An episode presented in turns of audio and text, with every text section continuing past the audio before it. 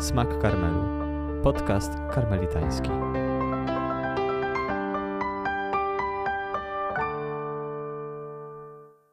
Witajcie w kolejnym odcinku naszego karmelitańskiego podcastu. Jesteśmy dalej w serii o Nocy Ciemnej, której chcemy się przyjrzeć od możliwie jak największej ilości stron, możliwie jak najlepiej wyjaśnić sobie o co tutaj chodzi. I dzisiaj taki aspekt mocno teologiczny, mocno dogmatyczny, bo chcielibyśmy pomówić sobie, wyjaśnić, czym jest teologia negatywna, teologia apofatyczna. I zagadnienie to wyjaśni nam ksiądz profesor Robert Woźniak, który jest tutaj z nami. Ksiądz profesor Robert Woźniak, który jest wykładowcą na Uniwersytecie Papieskim Jana Pawła II w Krakowie, no i który też o teologii negatywnej trochę pisał, więc myślę, że dzisiaj jak najbardziej ten aspekt nam wyjaśni. Szczęść Boże. Szczęść Boże, witaj Marcinie. Zanim przejdziemy do tego aspektu negatywnego teologii, czym w ogóle jest teologia apofatyczna, negatywna, no może warto byłoby zapytać, jak w ogóle poznajemy Boga? Co o Bogu możemy powiedzieć? I skąd to wiemy? Pewnie nawet szerzej, dlatego że dzisiaj trzeba, istnieje bardzo duża potrzeba, żeby podkreślić fakt, prawdę, że w ogóle Boga możemy poznawać w sposób y, nie doskonały i pełny. Pełną wiedzę o sobie ma tylko Bóg i może jej udzielać. Natomiast my jesteśmy w stanie, po to także mamy stworzony rozum, dany nam przez Boga, rozum, który jest częścią naszego podobieństwa y, do Boga, żeby Boga poznawać. Co więcej, proszę y, wyobraźcie sobie, w jak dziwnej i innej jesteśmy sytuacji w stosunku do tego, czym żyła, no można powiedzieć, że większa część historii ludzkości, twierdząc, że jeśli rozum został stworzony do poznawania czegokolwiek, to został stworzony do poznawania Boga. Pierwszym przedmiotem poznania, pierwszym w znaczeniu najważniejszym, nie chronologicznie, tylko najważniejszym, jest Bóg. I to chyba też tak jest, że kto używa dobrze swojego rozumu, ten wie, że rozum nie ma żadnej przyjemności, kiedy myśli sobie o małych rzeczach, czy ma małą przyjemność, ale kiedy myśli o wielkich rzeczach, które gdzieś z samej istoty swojej go przekraczają, to wtedy dopiero rozum zaczyna żyć. To znaczy, nasz rozum nie lubi uśpienia, nasz rozum nie lubi małych problemów.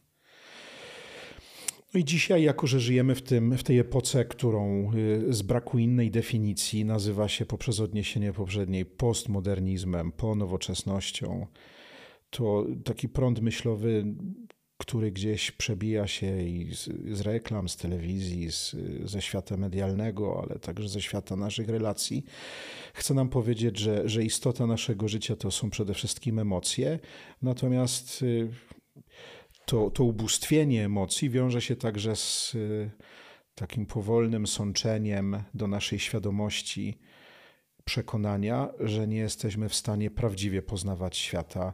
Jedynie może jakieś jego malutkie wycinki, to jeszcze spreparowane, oddzielone od innych. Znaczy, no, żyjemy w epoce ogromnego sceptycyzmu co do w ogóle naszych zdolności poznawczych. I dlatego na samym początku myślę, że warto, to robię to także jako ksiądz, ale przede wszystkim jako człowiek wierzący, warto przypomnieć, że jest możliwa prawdziwa wiedza o Bogu. Mhm.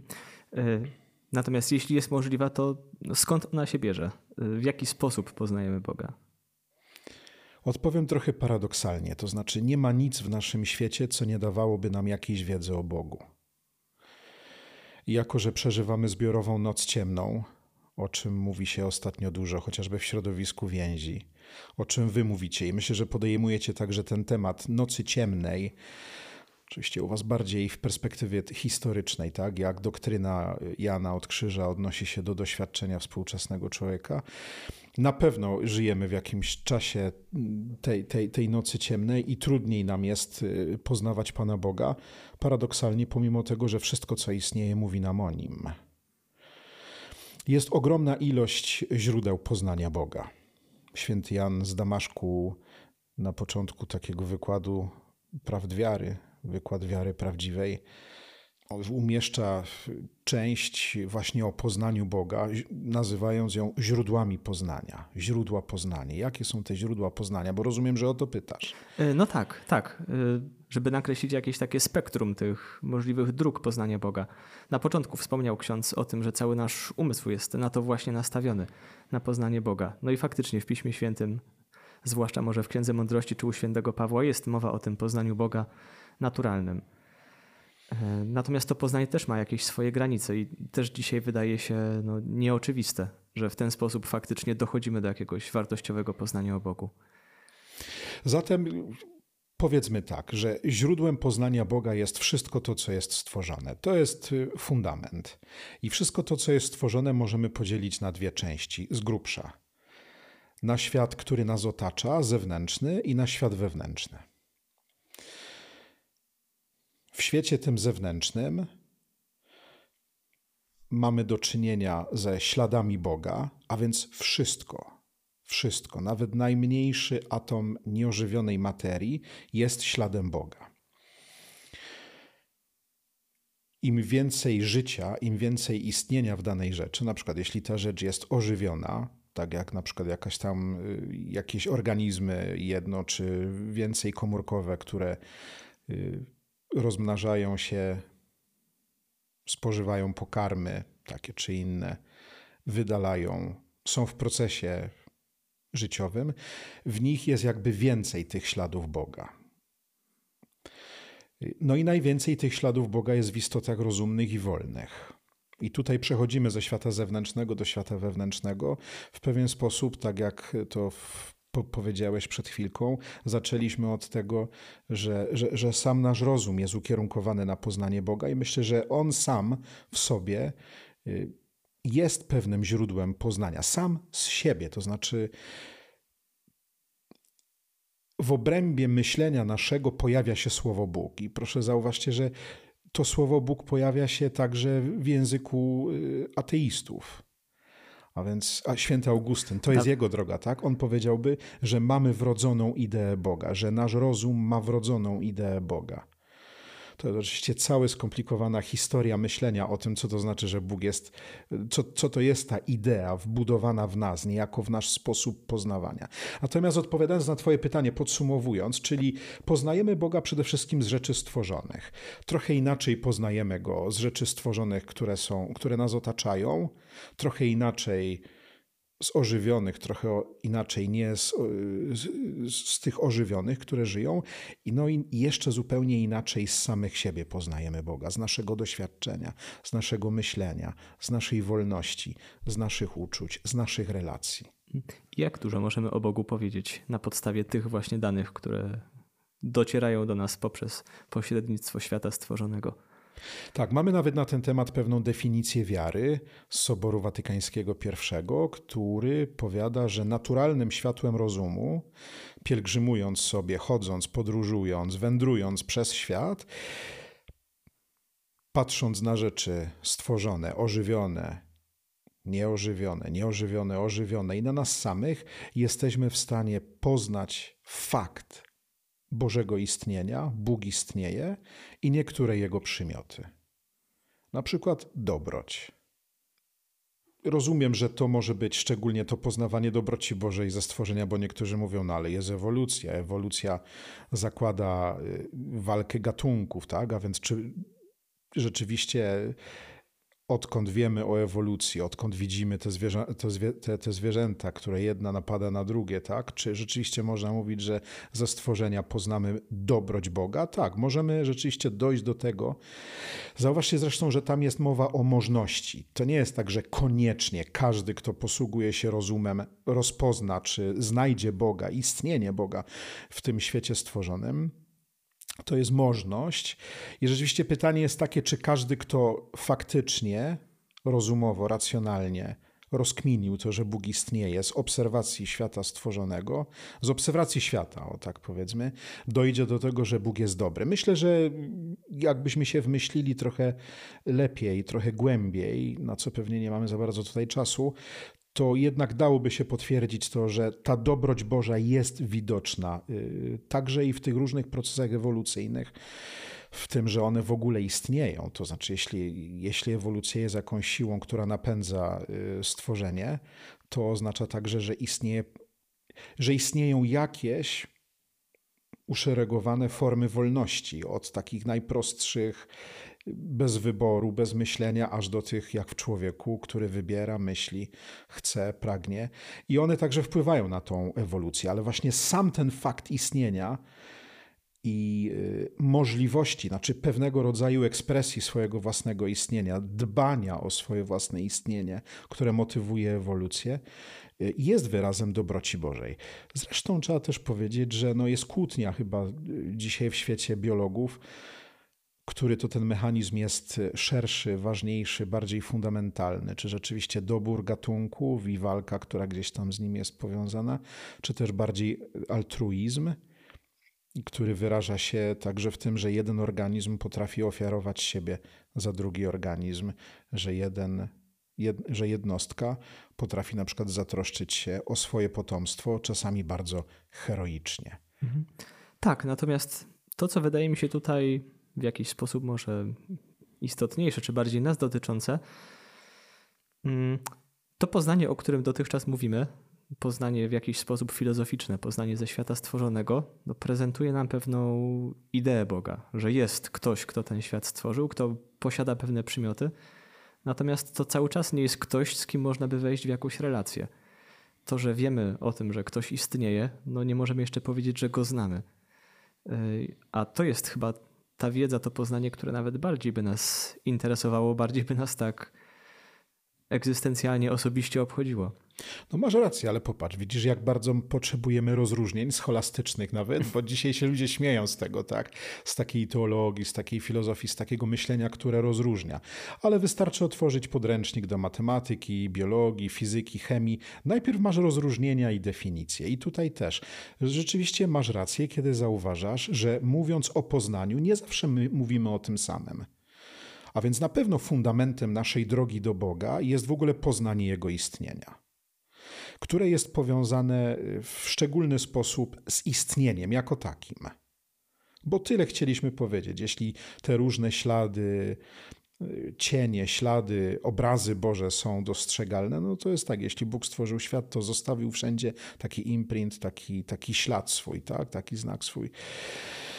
Ale ostatecznie to chodzi o to, że z istnienia go jakoś poznajemy, z istnienia swojego i z istnienia innych rzeczy. Poznajemy jego istnienie. I masz rację, to jest najbardziej fundamentalne, tylko też nie możemy za, za szybko przekroczyć tej, mhm. że, że to jest niewystarczające. Tak, to, to już jest bardzo dużo. Z pewnością moglibyśmy nawet cały odcinek nakręcić o naturalnym poznaniu Boga. Natomiast no, musimy też iść trochę do przodu i dlatego zmierzam do pojęcia, które wydaje mi się i chyba jest kluczowe, które wprowadza dość radykalną rewolucję, mianowicie kwestia objawienia, że Bóg też sam coś o sobie mówi.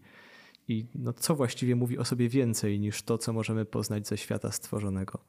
Tak, tylko z jednym założeniem, że objawienie to nie jest tylko y, idea czy pojęcie, które rzeczywistość, które odnosi się tylko i wyłącznie do pewnej rzeczywistości nadprzyrodzonej. Objawienie możesz mieć też naturalne, czyli już mówiliśmy o objawieniu. Mhm. Tak? Kiedy mówiliśmy o tych rzeczach stworzonych, mówiliśmy o najbardziej fundamentalnym sposobie yy, podarowywania się Boga, objawiania się właśnie Boga, to znaczy odsłaniania się Boga, bo wychodzenia Bożego na scenę. I to ten, ten pierwszy etap wychodzenia Bożego na scenę jest jaki? Że w ogóle Bóg buduje scenę. Nie możesz mieć dramatu, czyli relacji, jeśli nie ma sceny dla tej relacji. I, I, właśnie najbardziej fundamentalnym faktem jest ten fakt istnienia. Tak samo jak nie możesz się zakochać w człowieku, jeśli, yy, jeśli on nie istnieje. No tak, z pewnością istnienie jest tutaj koniecznym warunkiem zakochania się, natomiast na pewno też nie jest warunkiem wystarczającym. Pewnie nie. I, I, dlatego mówimy teraz o objawieniu w sensie mhm. takim ścisłym, i to jest pewien akt nadprzyrodzony, czyli y, to, co pytasz, można by było opisać w następujący sposób. Otóż, kiedy jest już przygotowana cała ta scena, czyli są stworzenia, są gwiazdy, są kosmosy, wszystkie te prawa biologii, chemii, Bóg y, w nich się już odsłania, ale w sposób tak niejasny do końca, tak, jakby ukryty bardzo, i w pewnym momencie wychodzi jakby bardziej, wchodzi w tą scenę. Najpierw wchodzi przez ludzi wybranych, Abraham, Izaak, tak, rozmawia z nimi. Abraham go spotyka tak bardzo poetycko, symbolicznie. No, niesamowity opis, gdzieś tam u wejścia do swojego namiotu w najgorętszej porze dnia, tak? a potem są prorocy, jest obietnica. Bóg objawia się poprzez obietnicę, Bóg objawia się jako ktoś, kto działa w historii. Nie tylko stwarza scenę, jakby taki horyzont wszystkiego, co się dzieje, ale y, także wchodzi w tą historię. No jak już mówimy o tym wejściu w historię, no to szczytem całego Bożego objawienia, dopóki istnieje czas, ten, który dzisiaj przeżywamy, to szczytem tego objawienia jest Jezus. No i co tam właściwie się wydarzyło? W Jezusie? Tak. O Boże, kochany. Przecież to jest, od, znaczy odpowiedź wymaga więcej niż jednego odcinka. Co się tam wydarzyło? Najprostszej rzecz ujmując, no, y, objawienie i objawiciel spotkały się w jednej osobie. To znaczy y, w Jezusie, Jezus nie jest prorokiem. Czyli to nie jest ktoś, kto mówi o Bogu. Albo dokładnie, Jezus jest kimś, kto mówi o Bogu, sam będąc Bogiem. On się wciela, staje się człowiekiem, żeby mówić do nas o Bogu po ludzku. Ale on mówi o sobie, on mówi o relacji ze swoim Ojcem i z Duchem Świętym, odsłaniając nam w ten sposób no, najgłębsze zakamarki swojego boskiego istnienia. Co się stało w Jezusie? W Jezusie Słowo stało się ciałem. Objawienie stało się namacalne, dotykalne, widzialne. Bóg już nie mówi przez kogoś, Bóg mówi przez samego siebie, mówi przez człowieczeństwo, które należy do Niego, które jest Jego własnym człowieczeństwem. Ciało, historia, doświadczenie, spotkania z ludźmi. Y, we wszystko to wchodzi Bóg w szczególny sposób, jak jeszcze nigdy nie wszedł. Był w historii Abrahama, Izaaka, Jakuba, Mojżesza, Dawida, proroków, Izajasza, Jeremiasza. On tutaj wszędzie był, tak? Ale tutaj jest jakby w swojej własnej osobie i to w sposób szczególny, dlatego że przyjął ciało.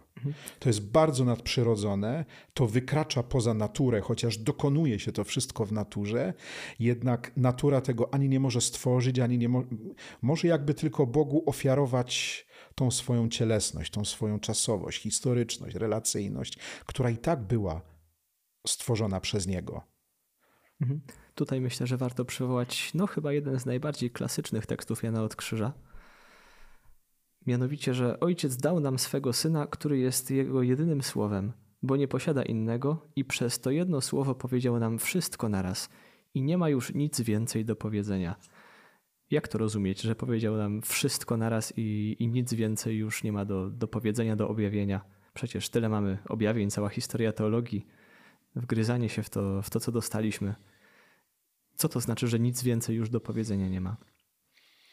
To pamiętasz może z tego Antoine'a de Saint-Exupéry'ego, że najważniejsze jest niewidoczne dla oczu. To tutaj trzeba byłoby chyba powiedzieć, że najprostsze jest najtrudniej wyrażalne. I dlatego to jedno słowo potrzebuje niekończących się słów, żeby zostać opisane w swojej prostocie. Myślę, że to, czego tutaj doty dotyka Jan, dotyka gdzieś słynnego prologu listu do Hebrajczyków. Wielokrotnie i na różne sposoby przemawiał niegdyś Bóg do ojców przez proroków, a teraz przemówił do nas przez swojego syna, którego uczynił dziedzicem wszystkich rzeczy. I nie zwrócił się tutaj do aniołów, tylko zwrócił się do ludzi. Stał się człowiekiem. Jego kapłaństwo, jego pośrednictwo, jego właśnie to, ta funkcja, że jest objawicielem, wszystko to dotyczy jego człowieczeństwa. I myślę, że Jan jest głęboko zafascynowany tym, ale także i prologiem Jana. Na początku było Słowo, a Słowo było u Boga i Bogiem było Słowo. Taki bożonarodzeniowy, bardzo y, w ogóle paschalny tekst. Ale to, co ostatecznie on tutaj dotyka, to jest jakieś niesamowite przekonanie, doświadczenie wręcz, to chyba tak, nie trzeba się obawiać, kiedy mówimy o Janie od Krzyża, pewnego rodzaju doświadczenie nieskończonej prostoty Boga. Bóg jest, y, Bóg nie jest złożony, Bóg jest prosty, Bóg jest na, bytem najprostszym ze wszystkiego, co istnieje. I naprawdę nie mógłby już powiedzieć o sobie nic więcej? bo w zasadzie jedyną wykładnią samego siebie jest on sam. To właśnie znaczy, że ojciec rodzi syna, czyli ma obraz dokładnie jeden do jednego, podobny, całkowicie. Wszystko jest wyrażone. My nigdy nie znajdziemy jednego słowa, on znalazł, znaczy no zrobił to w swoim, w swoim synu, ale z, naszego, z, z, naszej perspektywy, z naszego sposobu poznawania rzeczy, my zawsze, żeby poznawać, musimy dzielić, rozkładać na części pierwsze, potem, żeby dopiero, potem możemy składać. Ale złożone też jest złożone, to znaczy ma wiele części, tak? I kiedy, kiedy podchodzimy do Boga, który jest absolutnie prosty, prosty jak, znaczy no w, w tym jest jakaś także no jak, jak powiem, że dziecinna prostota, to też wiemy, że dziecko ma swoje własne skomplikowania, ale przyjmijmy, że tutaj to słowo nieskomplikowany i prosty jak dziecko oznacza pewną przejrzystość, bycie sobą, nie wchodzenie w wiele spraw, tylko w Bogu zawsze chodzi o to jedno co bardzo nam jest trudno nazwać. Może, naj, może najbliższym określeniem tego czegoś jest właśnie Bóg jest miłością. To znaczy, no jest po prostu miłością, czyli rozdawaniem siebie. I można powiedzieć, że nie ma nic w nim więcej. O tym pisze tutaj Jan od Krzyża, że w Bogu nie ma żadnego skomplikowania większego. On nigdy nie zabiera, on daje. Jest, jest y, no, takim boskim szałem tworzenia poprzez dawanie siebie. I to jest niesłychanie proste, bo dla nas dawanie, no to dawanie wymaga wielu rzeczy: pójścia, zarobienia, kupienia, opakowania. W Bogu to wszystko jest jednym aktem prostym podarowania siebie i on to robi no absolutnie doskonale, także w sposób ukryty, bo na przykład to, że my teraz rozmawiamy, tak? Siedzimy sobie w fotelach, jest, są przed nami mikrofony, mamy słuchawki na uszach fajnie nam się rozmawia. Y, I teraz pomyśl, że to, że możemy rozmawiać, to jest, wynika z tego, że istniejemy. Dlaczego istniejemy? Bo on się nam nieustannie daje. Jest ukryty w tym swoim działaniu podarowywania życia i jest niesamowicie w nim prosty. I to jest chyba ten moment, kiedy muszę powiedzieć, a jednak zostać, no może nie adwokatem diabła, ale w każdym razie adwokatem pewnej tajemnicy, pewnej niepoznawalności w Bogu. No właśnie, czy niepoznawalności, to zaraz, zaraz mam nadzieję, że, że ksiądz mi wyjaśni. Natomiast jest w teologii, jest w tradycji chrześcijańskiej cały nurt, no właśnie, tej teologii ciemnej, teologii negatywnej, który mówi, że jednak w zasadzie niewiele możemy poznać, może nawet prawie nic. Może nawet praktycznie nie wiemy, kim jest Bóg sam w sobie. Coś o nim wiemy, coś o sobie objawił. Super, przerwę ci. Co znaczy, w ogóle jaki jest sens tej, tej mowy o niepoznawalności Boga? Drodzy Państwo, nasi słuchacze, Ty, Marcinie, myślę, że po, tym, po, po ostatnich moich zdaniach widzicie, jak jestem bezradny. Ta bezradność jest super ważna. To znaczy, nie można powiedzieć, że jako, że bezradnie mówimy o Bogu, to przestańmy o nim mówić. Właśnie ta bezradność jest, y, dowodzi, że mówienie o Bogu ma najwyższy sens i jest rzeczą najbardziej konieczną w naszym życiu. I ona pokazuje właśnie to, co określamy w sposób uproszczony jako niepoznawalność Boga. Co, co oznacza to, to zdanie niepoznawalność, czy, czy to wyrażenie niepoznawalność Boga? Bóg jest niepoznawalny. Jakbyśmy przeszli jakbyśmy się posługiwali tą logiką tekstu od Jana, który przeczytałeś przed chwilą, tak naprawdę niepoznawalność Boga jest słowem o nim i jest słowem o nas. Co mówi o Bogu? I tu powrócę do tej idei, którą już powiedziałem, że Bóg, nie, którą Jan powiedział we wcześniejszym. Tak? Bóg jest absolutnie prosty i niezłożony. Właśnie to, że Bóg jest niepoznawalny i myślę, że bardzo bym chciał Państwa do tego przekonać, żebyście w ten sposób myśleli o niepoznawalności Boga i Jego wielkości. Ta wielkość to nie jest złożenie wielu różnych elementów i momentów. Tak samo jak niepoznawalność nie oznacza cechy Boga, który jest niedostępny, zamknięty sam w sobie. Raczej jest wskazaniem na to, że jest ogromnie i radykalnie prosty. I właśnie dlatego dla nas dość mocno problematyczny w, w, w znaczeniu kłopotliwy w poznaniu, kłopotliwy w sposobie wyrażania się. I tutaj wchodzimy na, na ten drugi moment, a więc z jednej strony niepoznawalność Boga mówi nam nie o tym, że On się ukrywa, że nie chce być poznany, że ucieka przed nami. Nie, nie mówi nam o tym, że jest tak bardzo skomplikowany, że, że my nie jesteśmy w stanie poukładać tylu klocków na raz, ani w ogóle wyobrazić sobie tylu klocków. Właśnie mówi paradoksalnie, że jest absolutnie prosty. A co mówi o nas?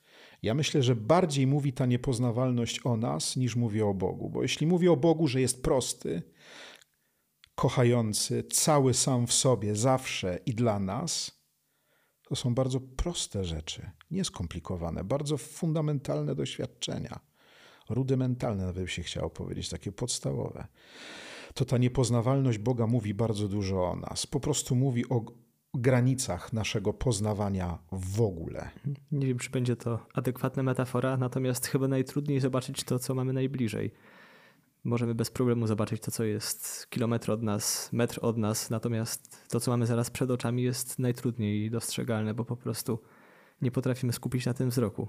W jakiś sposób przekracza to już naszą granicę percepcji. Zresztą chyba geniusz polega na tym, że właśnie potrafi zobaczyć rzeczy, które wszyscy widzą, tylko nikt nie przywiązuje do nich wagi. Znaczy uważa je za za oczywiste. Ostatnio po, y, zobaczyłem u znajomego książkę, bardzo, bardzo super książkę y, Guardiniego i usłyszałem, że czyta, ale mówi, no w zasadzie to wszystko wie, co tutaj już jest napisane. A to naprawdę jest cudowna książka, która daje wiele do myślenia.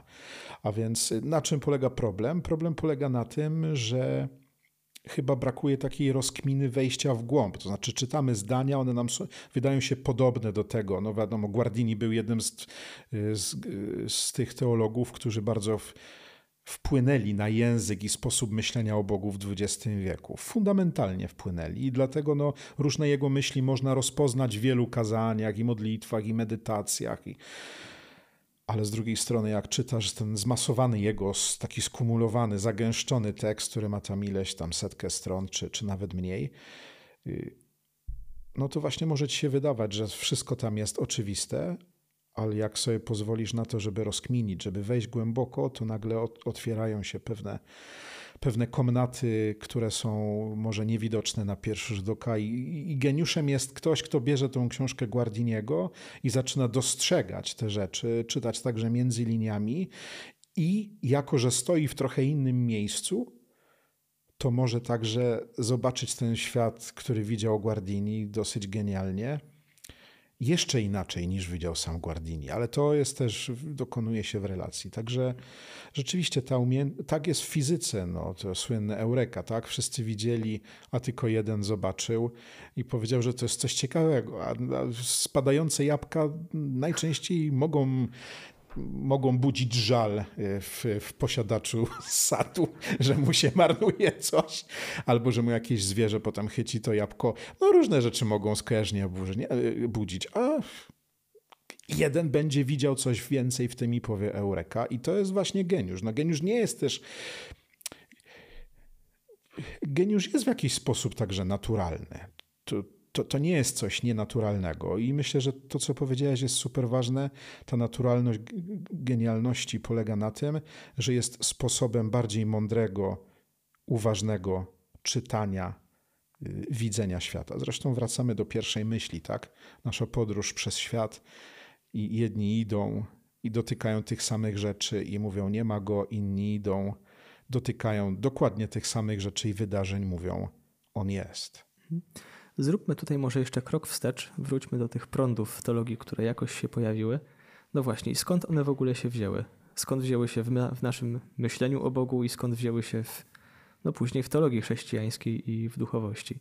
Czyli mówisz o, tych nie, o niepoznawalności Boga, tak? Tak, o, o tym właśnie, co nazywamy teologią negatywną, czy, czy teologią mistyczną. Znaczy, chyba bym jednak rozróżnił między teologią negatywną a teologią mistyczną, tak? E, no tak, tak, zgadza się, więc może od tego rozróżnienia jakoś wyjdźmy. To znaczy tak, możemy nie rozróżniać i to będzie, to jest w porządku, tylko do jednego i do drugiego trzeba poczynić pewne założenia, tak? Bo na przykład, no, jeśli mielibyśmy ograniczyć teologię mistyczną, czyli mistyczną, czyli co, to, co tak naprawdę? Nasze zaprzyjaźnienie się z Bogiem poprzez misteria, poprzez sakramenty, które są kultycznymi, właśnie misterium, sakrament, tak, to jest to, i one są zewnętrzne, są kultyczne, są chropowate, a jednocześnie prowadzą nas do wewnętrznego zjednoczenia z Bogiem właśnie do tego, co jest istotą mistyki. Więc mistyka też y, w sobie ma tą strukturę sakramentalną. Jest znak, rzecz widzialna i jest jakiś niewidzialny skutek. Tak? I jeśli byśmy taką teologię mistyczną, której rdzeniem jest dotykanie Boga, y, jest dotykanie nas przez Boga i dlatego także nasza możliwość dotknięcia Boga. Jeśli byśmy ją ograniczyli tylko do negatywności, to by to było bardzo duża niesprawiedliwość w stosunku do tego, co Bóg zamierzył dla nas i do czego nas powołuje. A z drugiej strony, właśnie, częścią teologii mistycznej, czyli częścią naszego zaprzyjaźniania się z Bogiem, jest negatywne doświadczenie także naszej wiary, jako braku, jako konieczności oparcia się na wyższym autorytecie, jako podróżowania w ciemnościach i tutaj właśnie ta teologia negatywna. Ja zresztą uważam, że ta teologia negatywna to nie jest tylko pewna strategia poznawcza. Teologia negatywna to w ogóle bym ją określił jako pewnego rodzaju uogólniona asceza. Czyli masz ascezę myśli i to się nazywa teologia negatywna, czyli czuwasz nad tym, żeby nie ideologizować tego, co mówisz o Bogu, żeby z Twojego rozumienia Boga nie robić Boga, żeby, pozostawać, żeby pozostawiać Bogu wolność i żeby Bogu pozwalać być Bogiem. Proszę zauważyć, że taka teologia negatywna, nazwijmy ją antropologią negatywną, jest konieczna także w relacjach między ludźmi. Bo jeśli ja miałbym spotykać ludzi na zasadzie takiej, że wyrabiam sobie o nich ideę i potem wtłaczam je w te moje idee, ich w te moje idee, to jest zamordyzm, to jest, to jest totalitaryzm, to jest, to jest strasznie niesprawiedliwe traktowanie człowieka. A więc ja w mojej relacji do człowieka muszę zakładać to, że człowiek jest niezgłębioną tajemnicą, że jest w nim więcej niż mogę poznać. Muszę go poznawać, ale nie mogę mojego poznania tego człowieka, tej osoby, stawiać ponad tą osobą. No i w przypadku Boga to jest w ogóle super, super ważne. Czyli jeszcze raz, teologia mistyczna to jest coś bardzo pozytywnego. To jest prawdziwa relacja, która potrzebuje także elementu właśnie tej ascezy myślowej. Proszę popatrzeć, że w ogóle potrzebuje myślenia, czyli poznawania Boga, ale nie może ulegać, no właśnie, nie może ulegać dwóm pokusą teologia mistyczna. Z jednej strony powiedzieć, nie potrzebuje myślenia, tylko tej ciemnej wiary, czym byłaby wtedy ta ciemna wiara, a z drugiej strony może teologia mistyczna iść i tak na przykład poszła w tych wszystkich w, w tak zwanych mistykach esencjalnych, tak, nadreńskich, XIV y, wiek, tradycja bardziej dominikańska powiązana z tym, z pewnego rodzaju wizją intelektu, gdzie, gdzie życie mistyczne jest tylko i wyłącznie życiem Y, rozumu w nas, tak? I wtedy, I wtedy nawet dokonuje się pewnych takich, może, można dokonywać pewnych y, no, takich zawłaszczeń Boga. Wymyśliłem sobie takiego Boga tak naprawdę, nie? I tu jest ten moment negatywny. On także jest powiązany z tym, że Pan Bóg nas prowadzi tymi różnymi drogami, tak? A więc najpierw jest moment odsłonięcia, coś lśni, coś błyszczy, jak Augustyna, tak? Porwałeś mnie, panie. Prorok by powiedział, panie, no trochę mnie, jak on to mówi, Uwiodłeś? Uwiodłeś mnie, tak? Ale uwiodłeś mnie, no pięknym, jakby trochę było takiego marketingu może gdzieś na początku, nawet nie wiem jak to określić. A potem, czyli to jest ten, ten pierwotny zachwyt, czyli ta droga afirmacji, tak? Bóg jest piękny, Bóg jest cudowny, a potem nagle Pan Bóg nas prowadzi intelektualnie, ale bardziej jeszcze egzystencjalnie przez różne także negatywne doświadczenia, gdzie musimy jakby umieć odcedzić, e, to znaczy właśnie jak to jest w relacjach osobowych, nie narzucać na Boga naszych oczekiwań, naszych idei, pozwolić mu być takim, jakim jest. Jakim jest. I słuchajcie, nie myślcie, że u Boga to jest coś niesprawiedliwego. Każdy z nas w relacji z drugą osobą chce otrzymać tą wolność i możliwość mówienia o tym, kim jestem naprawdę. Nikt nie chce z nas takiej relacji, w której jesteśmy stłamszeni przez wiedzę czy zapatrywania czy pragnienia drugiej osoby. I Bóg to jest, popatrzcie, jak, jak to jest w pewnym znaczeniu takie no, dla nas normalne. Tak? Dokładnie ten sam schemat obowiązuje także w stosunku do Pana Boga, czyli jest ten moment negatywny w pozytywnej teologii y, mistycznej. A jak to się wrodziło? Bo to też zapytałeś, tak? Tak, natomiast y, to do tego myślę, że przejdziemy. Natomiast w tym miejscu rodzi mi się pytanie, które też wydaje mi się bardzo ważne, bo dotknęliśmy aspektu doświadczenia. No i teologia negatywna też nie jest jakimś abstrakcyjnym rozważaniem z jakiegoś równania, z jakiegoś sylogizmu mi wyszło, że Bóg jest niepoznawalny, tylko raczej jest zapisem pewnego doświadczenia, że ten Bóg, który no już w teologii chrześcijańskiej objawił się w Chrystusie, do którego zbliżam się poprzez wiarę, poprzez sakramenty, no wydaje się, że jest coraz ciemniej. Im bliżej podchodzę, tym bardziej stwierdzam, że, że nie rozumiem, że jakoś nie ogarniam tego, do czego się zbliżam. Wydaje się, że im jestem bliżej, im więcej jest tego światła, tym bardziej jest ciemno. I skąd to się bierze, skąd ten paradoks? No to chyba właśnie z naszego sposobu poznawania. Dlaczego, jak popatrzysz bez odpowiednich instrumentów na słońce, to najpierw zobaczysz ciemność? Bo no, tak funkcjonuje nasze oko. Myśmy tego nie wymyślili i wygląda na to, że nasz rozum też tak postępuje, że on naturalnie chce rozkminiać wszystko siłą swoją naturalną, czyli jak to się dzieje, tak? Prosty schemat poznawczy. Rozum ma w sobie tylko tyle, ile nasz, zobaczą nasze oczy, usłyszą nasze uszy, nasz nos poczuje, nasze ręce dotkną. Jest oczywiście bardzo wielka debata, czy mamy jakieś idee wrodzone, ale no, różne odpowiedzi filozoficzne. Jedni mówią, że jesteśmy jak tabula rasa, którą trzeba zapisać. Nie? To jest na przykład ciekawe bardzo doświadczenie, że no, czy język jest w noworodku? Wygląda na to, że go nie ma. Ma ukształtowa- ma tą całą strukturę biologiczną, racjonalną, czyli ma mózg, tak? czy układ nerwowy w ogóle powiedzmy i ma ukształtowany aparat mowy. Ale wiemy z doświadczenia, że nie potrafi mówić, ani nie potrafi formułować słów, ani nie potrafi siebie wyrażać. A to jest bardzo ciekawy proces, bo najpierw, bo najpierw zaczyna formułować dźwięki, potem z tego słowa, ale jeszcze nie potrafi formułować racjonalnych wypowiedzi. To przychodzi gdzieś na koniec. Nie? To pokazuje, jak my jesteśmy głęboko, głęboko zapisywani i jakby przez nasze doświadczenie właśnie.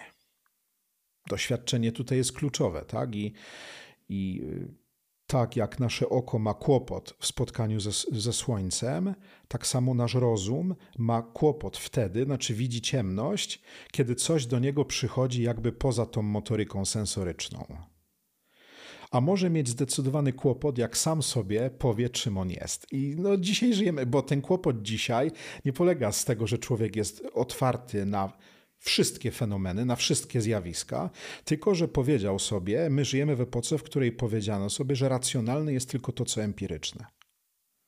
I to jest, nie wiem, czy się zgodzicie, słuchacze moi, znaczy to jest sceptyczne bardzo, ograniczające, zawężające nasze zdolności y, poznawcze. Jednak y, nie tylko empiria, i to jeszcze tak powtarzalna jak w laboratorium, może być dla nas źródłem wiedzy sensownej. No, czy da się udowodnić empirycznie miłość? Powiem tak. Najge, największy gest miłości, Jezus mówi, nie ma większej miłości, jak oddać życie za przyjaciół. Ale. Yy, no jak widać, nie wszystkich to przekonuje. Nie wszystkich przekonuje cała, y, cały las, cała, otchłań męczenników w ciągu dziejów, którzy dobrowolnie rezygnowali ze swojego życia. Dobrowolnie, bo na przykład mogli się wyprzeć Boga, tak?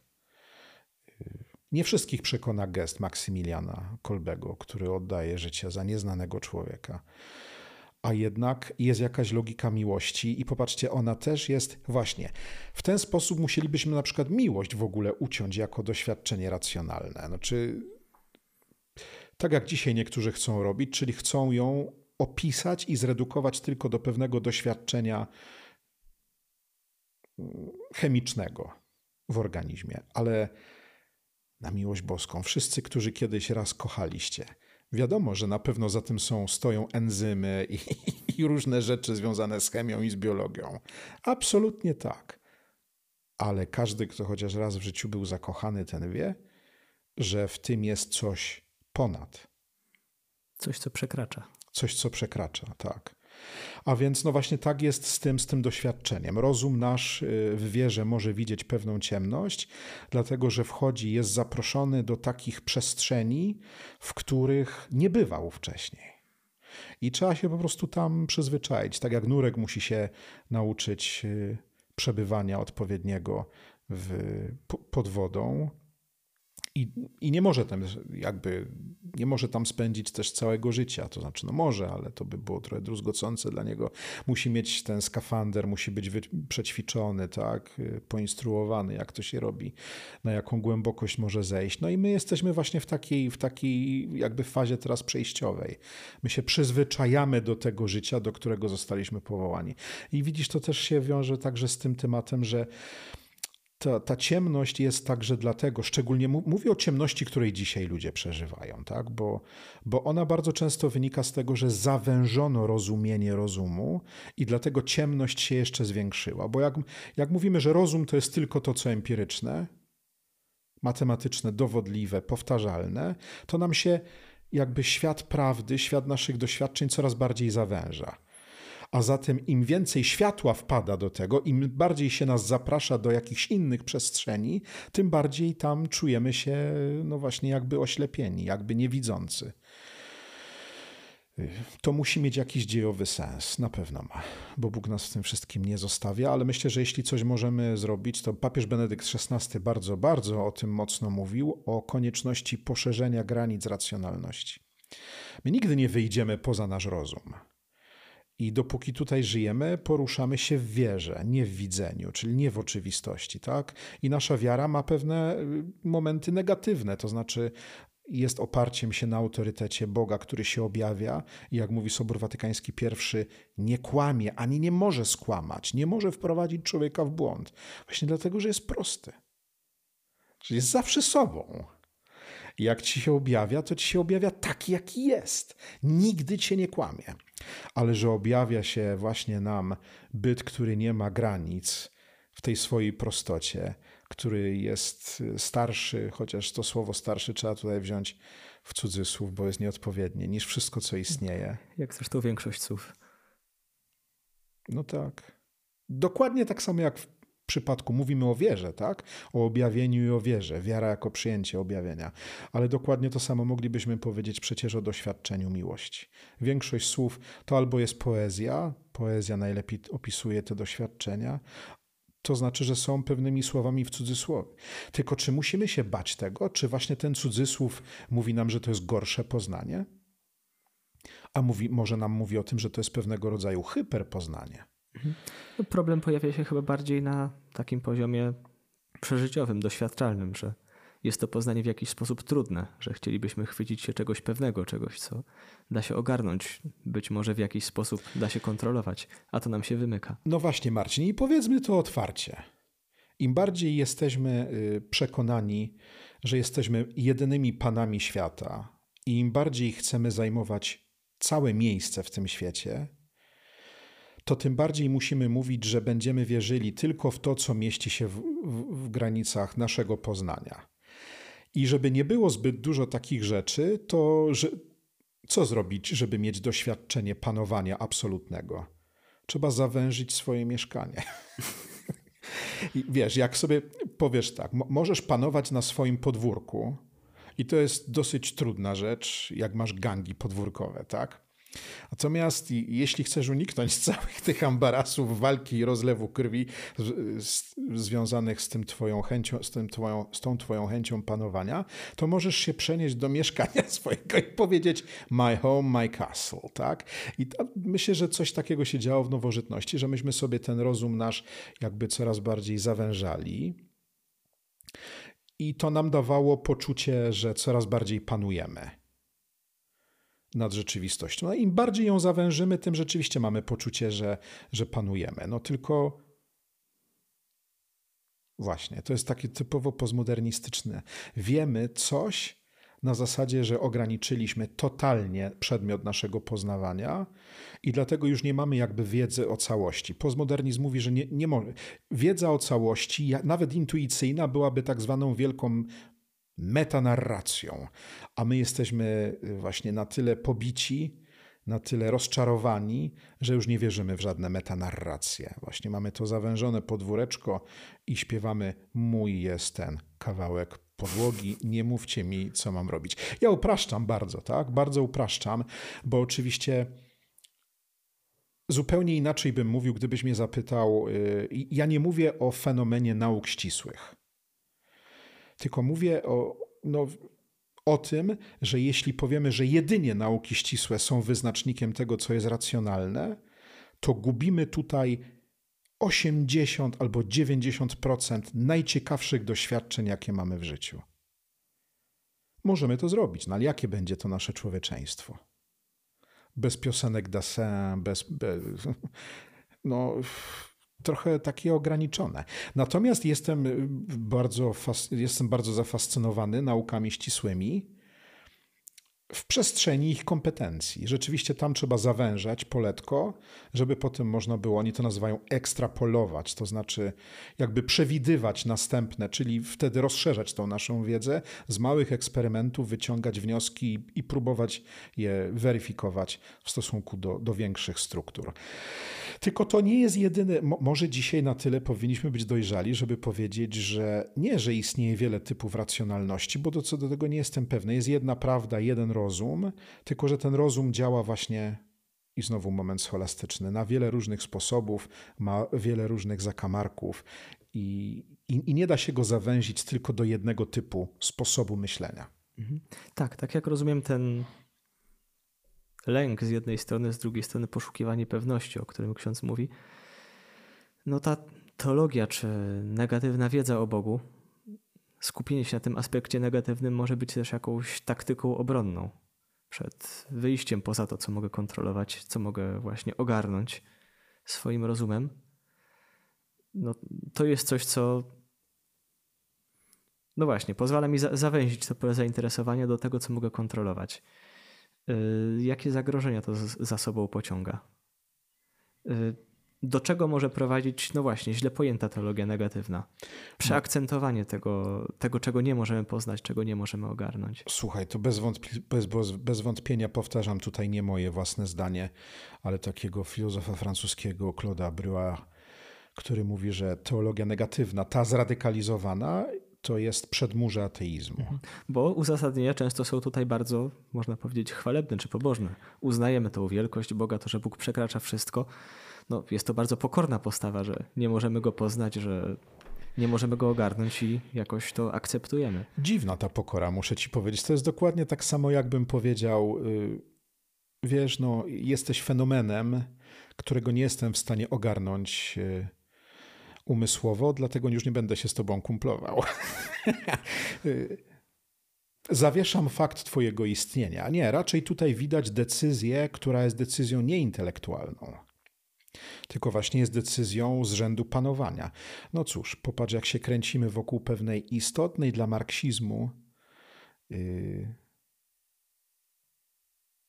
zasady, która głosi, że wiedza jest panowaniem. I oni mówili, wiedzę kiedyś wzięli ci, którzy mogli studiować, bo byli bogaci, i poprzez tą wiedzę uciskali innych. To wszyscy to wiemy, nawet z faraona naszego. To jest dokładnie ta sama, ta sama interpretacja rzeczywistości. Zatem taka teologia negatywna, która jest strategią, żeby zawiesić istnienie Boga, może nie negować go, tak, tylko zawiesić, jest bardzo, może być przydatna dla niektórych, bo mówią tak, no skoro o Bogu nie da się nic powiedzieć, to w ogóle się nie zajmujmy tym problemem. Mamy nasz własny kawałek podłogi i niech nikt nam nie mówi, co mamy robić.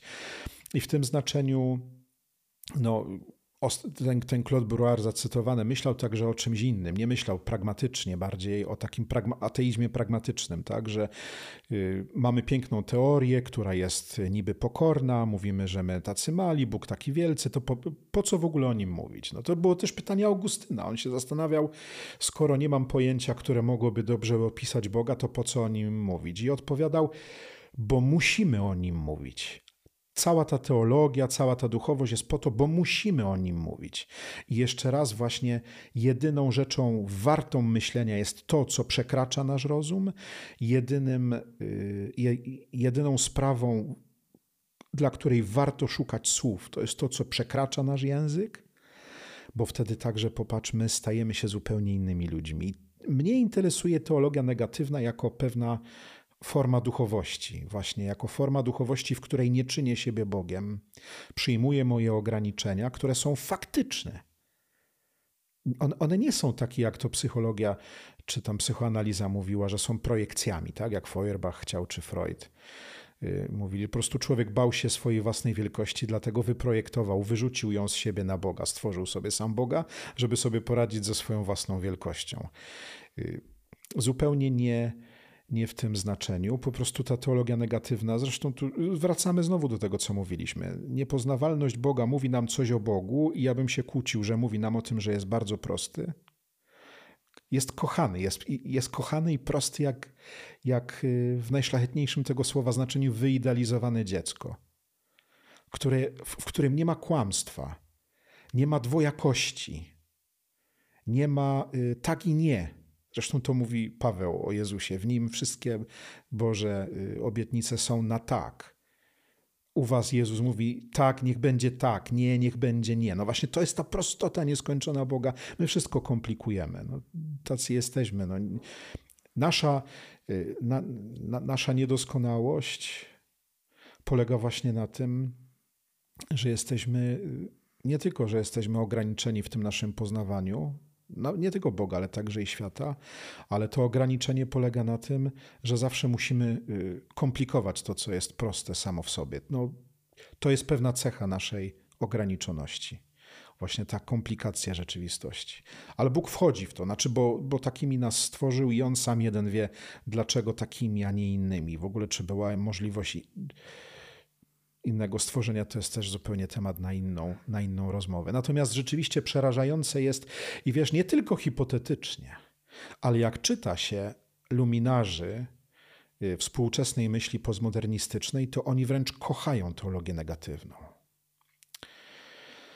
Studiował ją Heidegger, Eckharta, mistrza Eckharta, właśnie tą, tą, tą y, tak zwaną mistykę esencji taką bardzo intelektualnie nastawioną, tak. Bo mistyka karmelitańska jest troszkę inna. Jest bardziej mistyką afektywną, mistyką cielesności Jezusa, tak.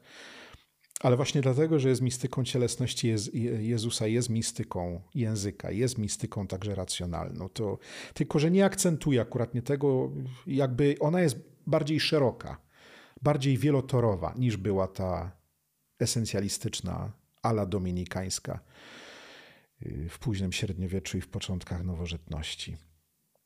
My tu nie mówimy hipotetycznie, dlatego że właśnie y, wśród tych wielkich luminarzy współczesnej myśli postmodernistycznej, w filozofii, w kulturze, no, o jest ogromna ilość odwołań do, do tej literatury chrześcijańskiej y, negatywnej, ale oni to robią po to, żeby właśnie, no nie robią tego to nie jest u nich strategia życia duchowego, która macie doprowadzić do Boga. To nie jest strategia, która jest objęta przez większe światło, a nie ciemność jest tutaj centrum doświadczenia, tylko właśnie światło, to, co, to czego nauczyliśmy się od Jana, tak? że, że ta no, doświadczasz nocy, ale to jest noc przepełniona światłem i ta noc jest dlatego, że cały twój aparat egzystencjalny, poznawczy, relacyjny musi się dostosować do, do tego nowego światła, do tej nowej przestrzeni, do tych nowych zjawisk, w które wchodzisz. Tutaj jest bardziej sceptycznie podejście, to znaczy ta teologia negatywna jest po to, żeby jakby obalić, unieważnić, yy, osłabić. W pewnym sensie jest świadectwem porażki jakiegoś projektu i zakwestionowaniem, czy w ogóle ten projekt miał sens. Wiesz, ale być może, że powiem rzecz paradoksalną, ale proszę dobrze mnie zrozumiejcie. Być może jest, bo najczęściej to chciałoby się powiedzieć, no tak, no to to jest taka strategia ateistyczna, tak? Ta teologia, wątki teologii negatywnej zostały przejęte przez ateistów i wciągnięte w ich strategię udowadniania, że nie ma sensu w ogóle się Bogiem zajmować. Mam na myśli yy, porażkę. Ale to jest porażka człowieka. To jest porażka człowieka. To jest porażka naszego człowieczeństwa. Tak rozumiana teologia negatywna. Myślę, że ten aspekt negatywny wybrzmiał tutaj dość mocno. Natomiast. No... Kiedy ona staje się drogą samą w sobie, tak? Kiedy ma nam powiedzieć, że nie jesteśmy w stanie poznać Boga, że nie mamy żadnego światła, dlatego sami musimy dla siebie stać się światłem. Tak, właśnie do tego chciałem, chciałem jakoś przejść i nawiązać. No, już chyba na zakończenie naszej rozmowy, bo powoli zbliżamy się do godziny i to jest chyba czas, kiedy już musimy zbliżać się do lądowania. No bo teologia negatywna nie została jednak całkiem zawłaszczona przez, przez te prądy ateistyczne czy ateizujące. No jednak jest też ogromnym dziedzictwem chrześcijańskiej teologii. No, bardzo mocnym akcentem u wielu mistyków, chociażby u świętego Jana od Krzyża, gdzie ten aspekt negatywny obok aspektu pozytywnego również jest bardzo mocno zarysowany. E, I myślę, że to jest dobre pytanie na podsumowanie tego wątku o teologii negatywnej. Co pozytywnego, paradoksalnie, ta teologia negatywna może nam powiedzieć? Czego możemy się od niej nauczyć i jak z niej w pozytywny sposób korzystać, żeby również poprzez nią jakoś zbliżać się do Boga i no, oczyszczać ten jego obraz. Może tu już za bardzo, za bardzo wchodzę, ale. Przede wszystkim wiesz, Marcin, to nie jest tak, że my możemy sobie wybrać, czy chcemy być, czy chcemy uprawiać teologię negatywną, czy jej nie chcemy. Bo teologia negatywna w teologii rodzi się nie przy biurku czy w laboratorium, w którym odcedza się myślenie od życia. Jeśli mamy te trzy drogi, które tworzą całe doświadczenie mistyczne, czyli droga afirmacji, droga negacji i droga yy, uwznieślenia, droga chwały, nazwijmy drogą liturgiczną, tak? A więc właśnie mówisz, Bóg jest dobry, potem zaprzeczasz, mówisz tak, ale jest y, nie jest tak dobry jak cukierek, który ja lubię, tak? Znaczy w nim jest jakieś ponad dobro i tu masz już ten trzeci e, etap, tak? Tu widać, że to jest tylko strategia. Skąd ona się bierze? Skąd te trzy jakby wymiary tego naszego podróżowania intelektualnego, duchowego, emocjonalnego, wspólnotowego, bo to dotyczy wszystkich tych aspektów, tak? Bo po prostu tak nas prowadzi Bóg. Wiara daje nam prawdziwe poznanie, to poznanie jest w kontekście, jest wcielone w moje życie, w mój język, w moje ograniczenia. Dlatego potrzebuję momentu negatywnego, który nie jest sceptycyzmem, który nie ma mi powiedzieć, nie znam Boga, nie rozumiem Boga, tylko ma mi powiedzieć, Bóg jest więcej niż mogę wyrazić w moim języku. On do mnie mówi, ja w wierze akceptuję Jego słowo, nie potrafię znaleźć dla Niego czasami, czasami przez długie okresy mojego życia, jakby żadnego takiego konkretnego spełnienia, realizacji, empirii, tak, która by mnie upewniła w tej mojej wierze. Jakby się ukrywał, jak w pieśni nad pieśniami. Specjalnie trochę.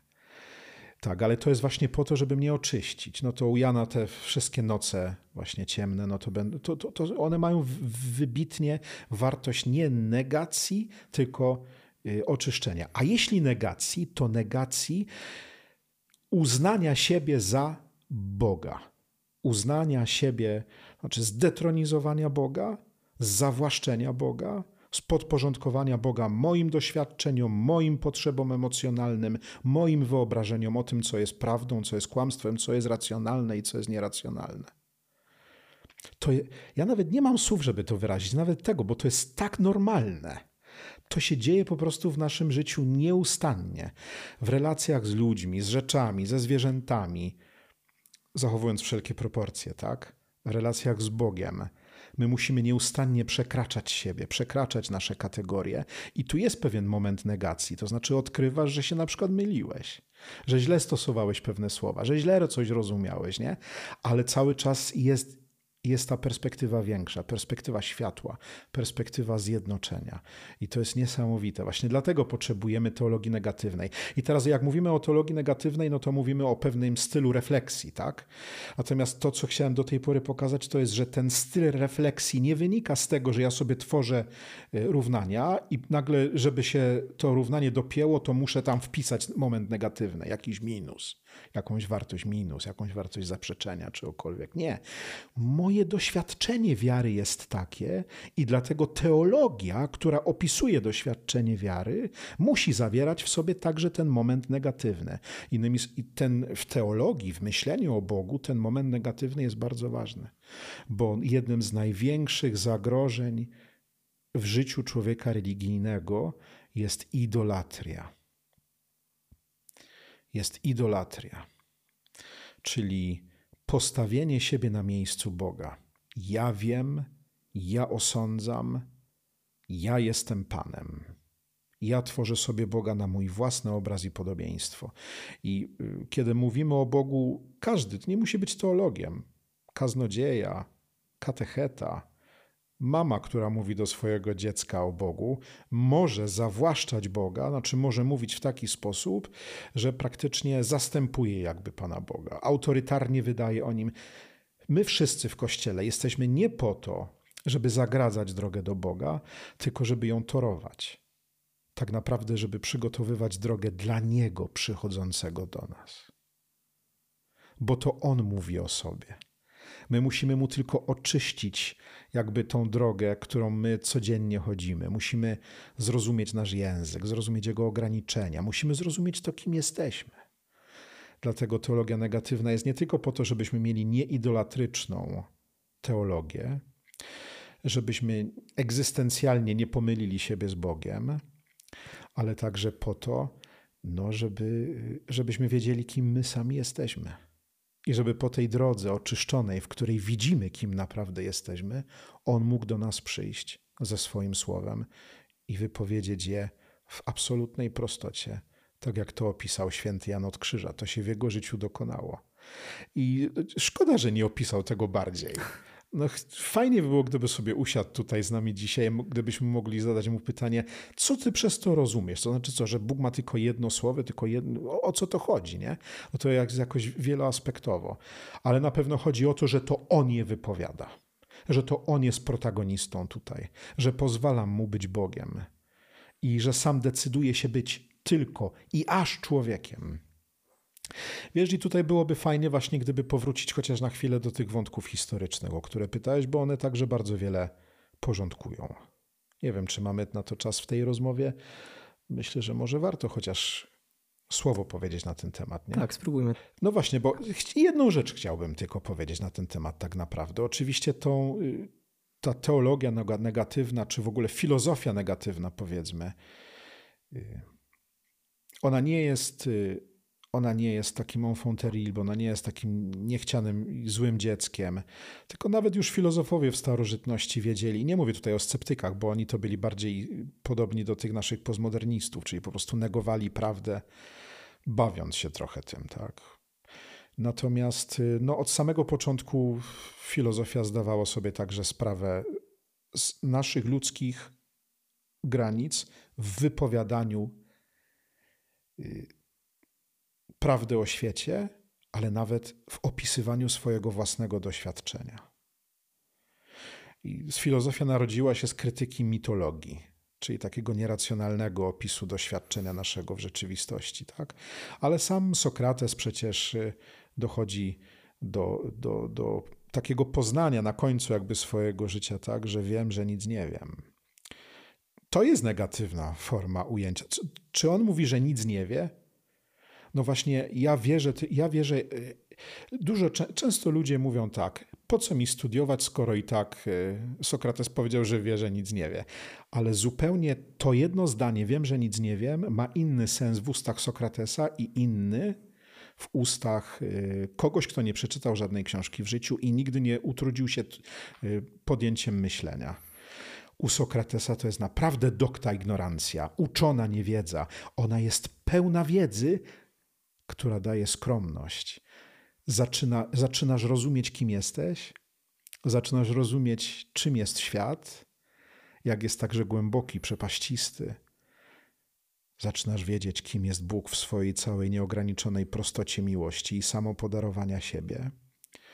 I mówisz, otwierasz buzię i mówisz, wiem, że nic nie wiem, ale jak to jest mądra wiedza. I to nie oznacza, że on nic nie wie. On wie tak wiele, że zdaje sobie sprawę z tego, ile jeszcze nie wie, ale tylko ten, kto wie dużo, może wiedzieć, ile jeszcze nie wie. Heller mówił o tym, że, to, że nasza wiedza jest jak balon.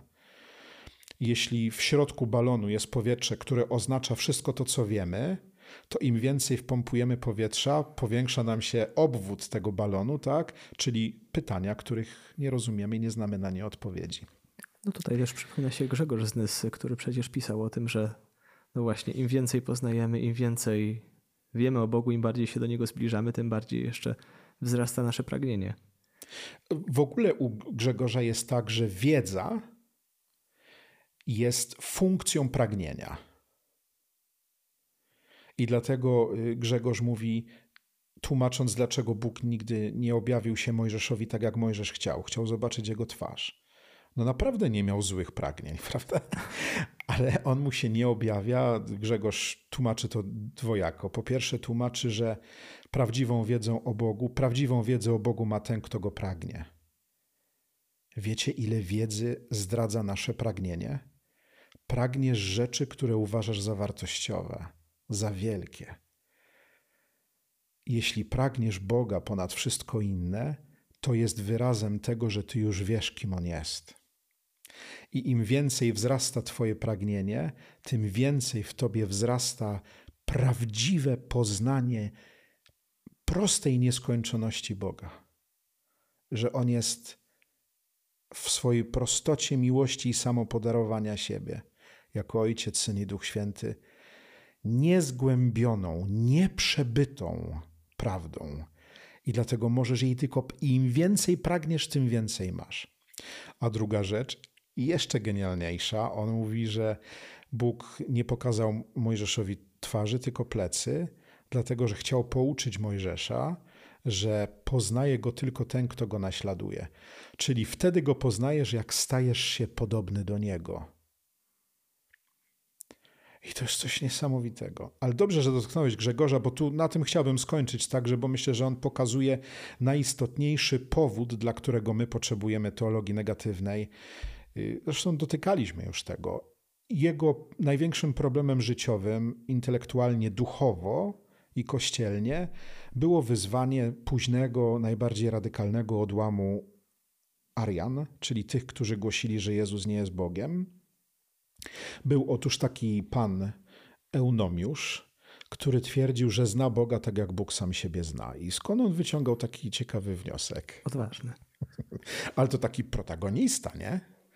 Y, tylko pobożny człowiek, bo on mówił, że ta wiedza utwierdza w nim istnienie Boga. Dzisiaj taki eunomiusz współczesny powiedziałby, że właśnie dlatego, że zna Boga tak jak Bóg siebie zna, dlatego twierdzi, że Boga nie ma. To wydaje się nieracjonalne, ale naprawdę wyczytalibyście to w niejednej książ z książek tak zwanych postmodernistów, których proszę, nie uważajcie, że ja ich wyrzucam w ogóle i uważam, że są, nie, są bardzo potrzebni i mówią ciekawe rzeczy, tylko w fundamentalnych diagnozach się mylą. Gdzieś, znaczy nie wolno im zawierzyć. Trzeba czytać, poznawać, mogą nas wiele nauczyć także o błędach naszych poznawczych, ale my idziemy za Jezusem. A wracając do Grzegorza wracając, wracając do Grzegorza i Eunomiusza. Otóż no właśnie ten, proszę zauważyć, no, jak odpowiedzieć Eunomiuszowi? Jak odpowiedzieć gościowi, który mówi znam Boga tak jak Bóg sam siebie zna? Pytanie, dlaczego tak mówisz Eunomiuszu? No bo proszę Państwa, czy prawdą jest, że Bóg jest niezrodzony, czyli że Bóg od nikogo nie pochodzi? No prawdą jest. Żeby był nieskończony, musi być yy, niezrodzony, czyli nie może powstawać a zrodzenie implikuje powstawanie. Zatem, skoro syn, skoro pismo mówi o synu, że jest zrodzony, to nie może być Bogiem. Zatem Jezus nie jest Bogiem. Jak odpowiedzieć temu gościowi? I Grzegorz nie wchodzi tutaj w wielkie, to znaczy napisał dwa tomy potężne, żeby odpowiedzieć e, temu Eunomiuszowi i ma bardzo wiele różnych argumentów.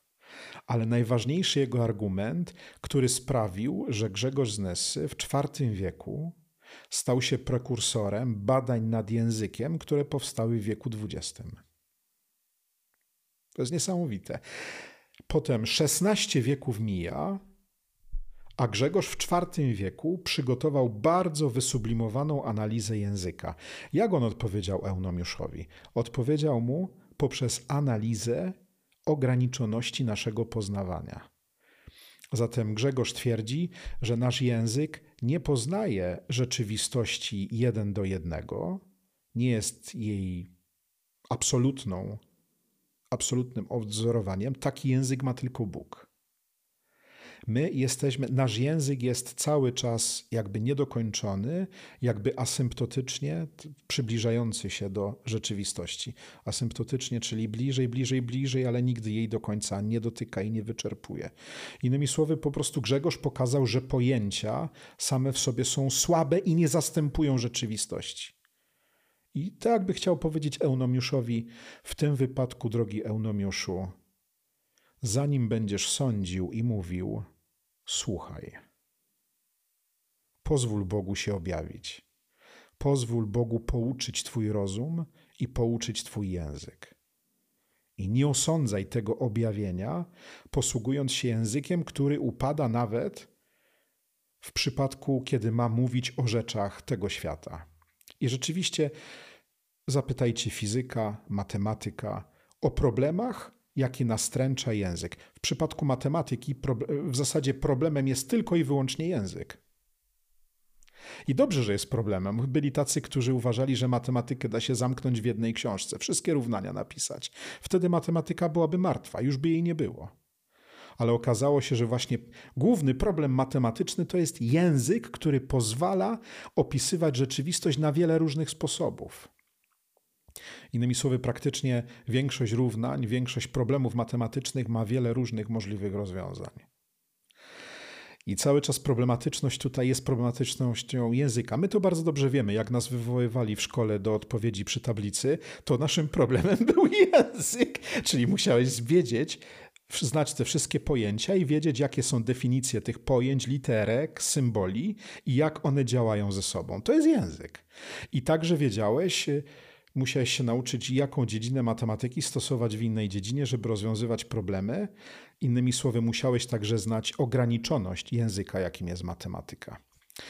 I y, no jak gdyby cały czas tutaj wychodzi, że ta teologia negatywna jest potrzebna dlatego, żebyśmy zrozumieli prawdę o nas, czyli właśnie tą ograniczoność naszego sposobu poznawania i w ten sposób poszerzyli nasze granice racjonalności, nie wychodząc poza racjonalność pozwalali się pouczać rzeczywistości, pozwalali pouczać się Bogu i przyjmując słowo w zaufaniu, szukali racjonalności tego słowa. Ale pierwsza jest relacja. I być może to jest właśnie teologia negatywna. Pierwsza jest relacja i pierwsze jest zaufanie. Bez tego nie można być racjonalnym. Jak zatem przeżywać te nasze momenty ciemności, kiedy my próbujemy zbliżać się do Boga, ale no jakoś doświadczamy tego, że cały czas nam się wymyka, cały czas nie ogarniamy i może coraz bardziej nie ogarniamy. Jak wytrwać w tym doświadczeniu, czy znaleźć w nim coś pozytywnego? Wiecie, chyba to tak. Jest coś takiego jak męstwo bycia i męstwo wiary. Odwołuje się tutaj do takiego protestanckiego teologa Tilicha. Męstwo bycia i męstwo wiary wszyscy, którzy nas tutaj słuchacie i, i, my także, Marcin, ja, mamy doświadczenie, że żeby być, trzeba być odważnym. Tak naprawdę życie samo wymaga od nas odwagi, podejmowania decyzji i te, ta odwaga jest no, w pewnych momentach, może nawet bardzo często jest pewnym doświadczeniem negatywnym, to znaczy nas wiele kosztuje. Jest jakimś wychodzeniem w przyszłość, której nie znamy. Odwaga inwestycji w jakieś tam fundusze – odwaga małżeństwa, odwaga, odwaga w ogóle tego, że jestem. Dzisiaj jednym z wielkich problemów jest problem depresji, problem samobójstwa, problem bezsensu życia. Y, właśnie związane także z tym, że może dzisiaj jako społeczeństwo trudno nam jest podejmować to. Znaczy jesteśmy pod tym względem mało odważni. Bardzo szybko mamy pokusę rezygnacji z życia, zwalczenia o życie. Ale chrześcijaństwo jest właśnie takie, że mówi warto być, warto być odważnym. Ale jest także y, męstwo wiary. Męstwo wiary to jest ta świadomość, że wierzę nie tylko po to, żeby mi się wyjaśnił świat. Że wierzę nie tylko po to, żeby mieć dobre uczucia. Wręcz, że wiem, że wierzyć to znaczy nie absolutyzować mojego punktu widzenia. Pozwalać Bogu być Bogiem i drugiemu człowiekowi być drugim człowiekiem i mnie samemu być mną samym. Tu jest jakaś negacja. Tak jak w miłości, w zakochaniu, muszę ograniczyć samego siebie, żeby stworzyć miejsce dla drugiej osoby, i de facto kiedyś, po latach, dopiero okazuje się, jak ta mężna decyzja na ograniczenie siebie zaowocowała tym, że mój rozum, moje istnienie zakwitło. To bardzo pięknie widać w tym filmie w zakończeniu y, The Beautiful Mind o Johnie Nashu, nobliście. Często powtarzam także ten, ten wątek, bo mnie bardzo akurat nie dotknął filmowo, jest emocjonalny, jest, jest przekaz wiedzy. No, bardzo piękny film, polecam każdemu. O umyśle schizofrenika tak naprawdę. Ale ta ostatnia scena, gość jest genialnym matematykiem. Genialnym. Noblista. I on y, odbierając tą Nagrodę Nobla, no, pokazują, jego żona z nim jest, która była jego studentką i on jej dziękuje, że wszystko, co osiągnął, osiągnął dzięki niej, bo ona go nauczyła, gdzie jest prawda istnienia. Ona go całe życie uczyła, że prawda nie jest tylko w równaniach matematycznych, że jest także w sercu. Nie tylko tu, nie tylko tam. Jest tu i tam. On musiał, widział do końca życia osoby, które nie istniały, ale nauczył się z nimi być. To znaczy nauczył się ograniczać, swoje własne doświadczenie, tak? Nie ufać do końca swojemu doświadczeniu. Ten moment negatywny jest no, tutaj super ważny i miejmy odwagę przyjęcia wiary właśnie jako taki. Ja wiem, że dzisiaj w, w takim świecie, w którym ludzie uważają, że jest jakby no, odchodzi się coraz bardziej od kościoła i od wiary, chcemy tą wiarę uatrakcyjnić ale ona jest cudowna właśnie także dlatego i chyba na tym to jest dowód jej prawdziwości, że ona nie kupuje nikogo na zasadzie jakichś tanich, y, tandetnych sztuczek y, marketerskich, marketingowych. Tylko, że po prostu każdy, kto wierzy, decyduje się na mężne bycie w ograniczeniach, akceptuje swoją ograniczoność akceptuje swoją nieabsolutność, akceptuje te ciemności, które mu towarzyszą, pragnie i szuka światła. I doświadcza go od czasu do czasu. Matka Teresa nie doświadczała praktycznie z Kalkuty całe życie, raz tylko w życiu. Doświadczyła, potem mężnie trwała. Wiecie, jest coś pięknego w tych ciemnościach wiary. No, myślę, że to dobre zakończenie, dobra puenta i puenta chyba bardzo bliska Janowi od krzyża. Myślę, że chętnie by się pod nią podpisał. No, dziękujemy za rozmowę bardzo bogatą w różne wątki, dygresje, nawiązania. Myślę, że w jakiś sposób rozświetla to zagadnienie ciemnej teologii, teologii negatywnej. Był z nami ksiądz profesor Robert Woźniak, a my spotykamy się w następnym odcinku. Do usłyszenia. Pozdrawiam serdecznie wszystkich. Szczęść Boże. Smak Karmelu. Podcast karmelitański.